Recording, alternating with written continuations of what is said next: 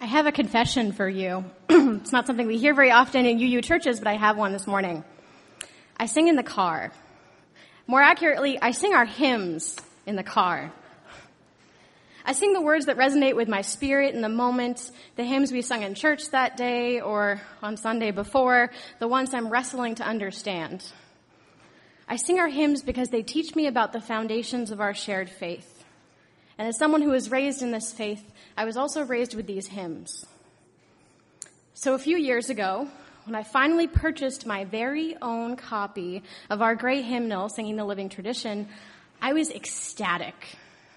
I picked up the package from the front step and knew immediately from the weight that it must be our hymnal. Running into my apartment, I tore open the package, took out the thick book, and slid my hand over the worn cover of this pre owned hymnal. In my excited haze, I yelled for my partner to come over. Brian, come look! It's my new hymnal! Well, it's not exactly new, but it's new to me. I've never had a hymnal before. I love this hymn. Listen, isn't it beautiful? For the next hour, I sat on our couch flipping through the pages in the hymnal, singing every familiar hymn I came across. I was transported back to the days when I sat in the balcony as an eight year old, balancing the hymnal on the old wood, making my minister very nervous. The days in my teenage years when the only time I let my mom put her arm around me was when we were sharing a hymnal in church. The days as a UU young adult gatherings when I learned the songs from our newer teal hymnal, sitting around a big chalice, also known as a campfire. At some point, Brian left me to sit on the couch and sing by myself. But, and I kept singing. I sang every verse, letting the lyrics sink into my bones. I laughed. I cried, all the while beaming with the delight of a Christian getting her first Bible, a Muslim getting his first Quran. I hadn't known the real power of our hymnal when I bought it, but I know its power now.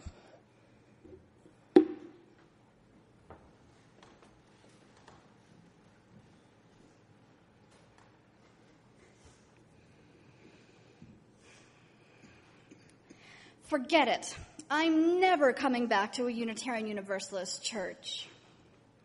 John, the father of my closest church friends, who I had known forever as an adult in my church, calmly asked, Why is that, Rachel? This church is just a house of God for people who don't want to deal with their own houses of God. They come to our church thinking they found something new, but we're just the same. We use this language that I don't understand. We talk about God and Jesus. I don't know who they are. This is my church, but I don't know how to be here. Rachel, John responded, I understand that you feel this way today, and it is your choice. But I encourage you to keep the option open to return. Take time away if you need to, but leave the door open. Through the rebelliousness and confusion of my 20 year old self, my feelings were heard and validated. And I could hear the wisdom of experience coming from this family and church friend who I had known forever. Okay, I promise to not promise to never come back. I promise to keep the door open to come back to Unitarian Universalism.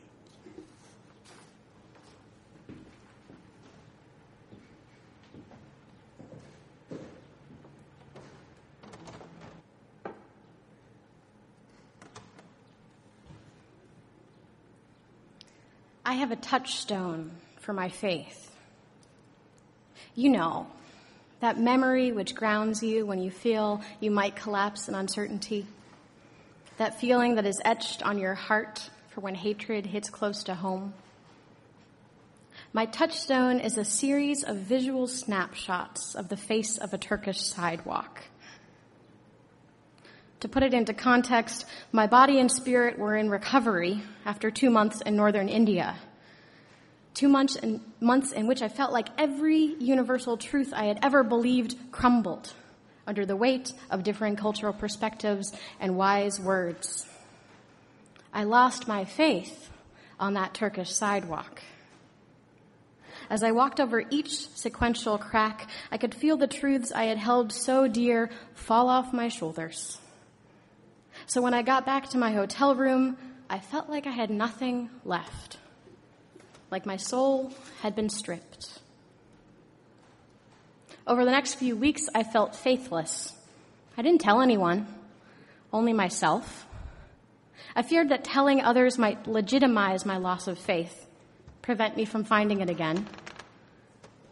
And the feeling of being faithless was simultaneously freeing and horrifying, like leaving home without plans or destination. But I dwelt in that freeness for a little while, exploring new ideas which hadn't resonated before, meeting new people, asking new questions. But that got tiring, and I needed something to hold on to again. So after the rawness of my stripped soul had started to heal, I began to search what, for what it feels like, what is left when it feels like everything is gone. And to my surprise, I landed on the affirmation of my home congregation. Love is the doctrine of this church. The quest for truth, its sacrament, and service, its prayer. This is our great covenant to dwell together in peace, to seek the truth in love, and to help one another, to the end that all souls shall grow into harmony with the divine. And I've been with you ever since. I keep, but I keep this memory of finding my deep roots here etched into my mind as a walking stick to keep me company when my spiritual path gets rocky. You've just heard one story that I tell to express how being raised in this faith has made me a rare breed of Unitarian Universalist. My loss of faith didn't leave me away from my tradition, it led me deeper into it. Stories like this one are underutilized in UU churches. And I think it might be because other raised youths have a similar tendency to me. We tend to only share these stories with others who have been raised UU. You see, us who have been raised in this faith feel like we're cut of the same cloth. When another raised UU shares her experience with me, her words resonate so deeply that I feel like she is describing my story. And upon reflection, it becomes difficult to differentiate between my own story and the words others have contributed to that story. Part of my story is that I have chosen to stay. We who were raised UU and, are st- and who are still around have all chosen to stay. Whether we left for a year or a few decades, we're here and we're here to stay. We've stayed and seen many of our friends drift away, most often during high school when children's religious education is over and the adult church doesn't feel like home yet, like Rachel described this morning. And this time between religious education and the adult church makes us feel like we're stuck in a canyon. We who have stayed here have climbed those steep canyon walls, and we know we didn't do it alone. In order to climb, two things were crucial for me a spiritual backpack literal and metaphorical, and support from elders. When I left my hometown for college, my spiritual backpack was filled with lessons from religious education. Stories from world religions, the building blocks of healthy relationships, the importance of community service, how to express my spirituality. And when I entered the adult church in that, the uh, church of my that was in my college town, I was hard pressed to find courses or discussions which would allow me to deepen into the lessons from that backpack. I heard a lot about pledge drives and membership. I sang a lot of hymns that felt like dirges and heard a lot of sermons that could have been given at social justice rallies. And while all these things are part of the adult church that I now love, it didn't feel like the church I knew. It didn't feel like home, and it wasn't what I needed. So I dove into my spiritual backpack. This overflowing backpack was my sustenance. Out of it, I pulled a book of poems by the Sufi poet Hafiz and a few essays by Theodore Parker, a 19th century UU theologian. It held a dusty Bible through which I found poetry that moved me to tears and ideas that finally helped me make sense of Unitarian and Universalist theologies. All of this I explored alone, usually way too late on a Saturday night when I'd chosen my spiritual ancestors over a night out with friends. I was an odd college student. A Saturday night that kept me up so late I was too tired for church on Sunday morning. But when I was able to visit my home church home for Thanksgiving and Christmas, I had the privilege of sitting with elders who had helped raise me. They would ask how I was doing, if I was still considering ministry. Oh, how great, they'd say. It's wonderful to see you. And there were other elders. The religious education director who asked 21 year old Bethany how I could use my skills in that community. And though I was technically too young to work with youth, she took a chance on me, asked me to lead a youth service trip, be a mentor for coming of age the next year. Then there was the religious professional who, the one who knew me in grade school, who spotted my grief stricken face across a crowded conference center, called me over. He heard my discouragement with our denomination's culture and asked how I was going to change it. He assured me that I would be the one to change it. There was the elder in Rachel's story this morning who asked her to not promise to not come back. Look where she is now. These elders showed us that we, there was a space for us in the pews. There was a place we could offer our gifts. There was a future that was based upon our participation right now. As you, you young adults, when we are in that canyon, we sit on the edge of staying and leaving. We are so fragile that a single breeze from one direction could just push us either way. A b- breeze that has pushed some to leave when we are asked to lead an event, then told all the things we did wrong. A breeze that pushed us to stay when you ask what skills we wanted to develop in this congregation. A breeze that pushed us to leave when you told us that you too had reasons to leave a breeze that has pushed us to stay when you listened to our frustrations and shared why you chose to stay here. Understand that just after leaving religious education, we are sitting in this delicate balance, often for many years. And if we choose to stay, we need ways to deepen into this faith. We don't need UU 101. We don't need world religions classes. We need a seminar on Unitarian Universalism, an opportunity to explore what makes us uniquely Unitarian Universalist. We aren't interested in finding spiritual practices from other traditions. We are yearning for practices which will engage us in the theology we know we share and the differences we know we embrace. We don't want to come to church on Sunday mornings. We want to create a faith that can be lived seven days a week and we want to do this with you, those who are in it for the long haul. All denominations are struggling to keep their youth. We're not unique in that regard. But we do have a struggle that is unique. And it shows. Just 12% of UUs in our pews today were raised in this faith. By comparison, it compares to between 40 and 60% in other liberal Protestant denominations. So those numbers can't lie. We have to be doing something differently. The biggest difference I see between UUs and other liberal denominations is that we don't provide all the answers. Sometimes it feels like we don't provide any answers, but that's our hallmark, right? We cherish that. So that we don't offer creed or systematic theology, we have one central ask and one necessary promise. The ask is that each individual will follow their own spiritual path. The promise is that we, this community, will be with you through your journey. One ask, one promise. And I think that if we do both of these well, we can create that shared theology that younger UUs often ask about. The ask, we do really well.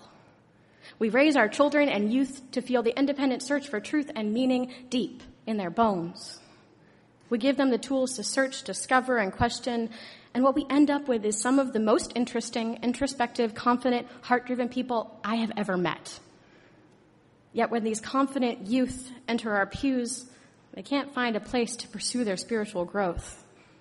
In fact, they often, too often, become confident they can pursue their spiritual growth out in the world better than here. This yearning for spiritual growth becomes that breeze which pushes them, and they leave. Not always on purpose, but casual drifting often leads to a permanent rain check on coming back. They fall into that statistic I nearly became when I dove into my spiritual backpack. They explore their spirituality in university dining halls, coffee shop after yoga class with friends. They find community in all these places. And for at least that moment in time, this community supports them. And when it doesn't, they move on. They find another coffee shop, another community, another yoga class, another community, another circle of friends, another community, and you get the picture. But I've met Raise UUs in college classes and walks in the woods birthday parties and bars. I spot flaming chalice tattoos and necklaces on public transportation, in restaurants, at rallies, the grocery store, and many of these folks self identify as Unitarian Universalist. They know our values like the back of their hand. And to them, living a Unitarian Universalist life is important, life sustaining, even. So when I tell them I work at a UU church, they almost always answer, Oh, yeah, I've been meaning to get back one of these days. I haven't been in ages. I hear over and over from many raised UUs who have left that living a Unitarian Universalist life does not require regular participation in a UU community. I don't always agree, but I hear that.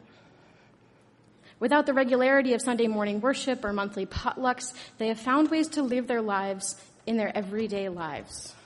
They have careers that allow their values to flow out of them. They join housing cooperatives. They start rooftop gardens. They organize protests to keep affordable housing and hold corporations accountable. They read books on God and Moses, theology and theodicy. They speak about living a Unitarian Universalist life seven days a week. Love in every moment. When I see these living examples of Unitarian Universalism outside the church, I think back to that promise we make. How have we been so successful in the ask to seek spiritual truth, but not so successful in this promise to stay with you on the journey, especially stay with our youth? How have we guided so many of youth to, our youth to search for something that is outside these walls? And what can we do today to make this promise more clear? As someone who has survived her ascent up the canyon walls into the adult church, I can tell you this. I was lucky. I was lucky to have a foundation of elders who could see my ministry before I did, point it out, encourage me to follow that dream. I was lucky to have been asked to join so many committees in my youth years. I knew how and when to say no and yes in the adult church. I was lucky to discover a community of UU young adults who had similar struggles to me, who could be living examples that it is possible to stay with this faith. I was really, really lucky. But keeping our youth shouldn't be about luck. A church committee, community could do everything it did for me for each of its youth. At its best moments, I see this church doing all these things. This church has raised dozens of fabulous ministers, the type of ministers who don't arise without communities who urge them to blossom. There are elders in this church who know how to identify, encourage, and raise ministers. This church has living examples of staying with this faith. Whether you've made it through 50 years here or if this is your second service, this is, you are a living example. Share that with those around you, especially the youth because they are yearning to learn from you. This church has so many activities to lead and committees to join, and an even greater wealth of persons who are ready to give their gifts. Say yes when the opportunity arises, because our youth and young adults can smell authenticity a mile away. We can see when someone is doing something they love, and seeing that will help us learn what it feels like to do something you love, to give your gifts. We are the elders. We are the living examples, and we are the givers. This church is all of these things in its best moments. but we hold ourselves back from having more best moments when it comes to creating a shared theology that many Raise UUs are clamoring for. I think we misinterpret our commitment to freedom of belief to mean that we should not interfere with others' beliefs by sharing our own. Maybe we fear imposition. Maybe we don't want to share a theology that has holes in it. Maybe we aren't sure what we believe. Whatever it is, we do a disservice to those yearning to stay here when we don't speak our own truths. We do a disservice to ourselves when we don't deepen into this faith with those seeking spiritual depth. Remember that promise? That promise we make to each other to support our journeys? This support in the promise can't be silent. It has to be active, vocal, compassionate. We must share with each other why we love this faith. We must share with our neighbor in the pew the story of what has made a, have made us stay here. Show each other how we live our UU values in our workplace, at town meeting, on the sidewalk, at the grocery store. And in particular, youth and young adults in this faith are yearning to hear from you. We are yearning to hear that we are not alone in our quest to deepen into this faith. Support for us and all who are seeking a place to stay has to be active. I am one of the lucky youth who received enough support from my Unitarian Universalist community to firmly plant roots here. The values that this Unitarian Universalist community, this wide community, have always been with me. And when I came back after facing that Turkish sidewalk, my church recognized that I was home and that I was here to stay. Staying,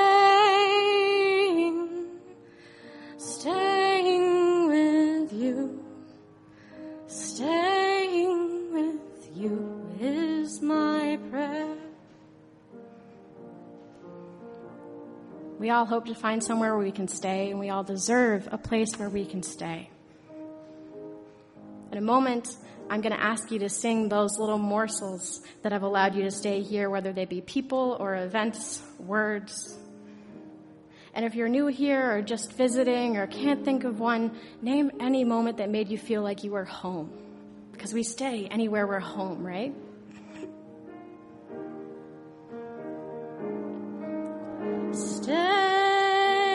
Stay, please stand. Stay Staying with you is my prayer. Speak anything.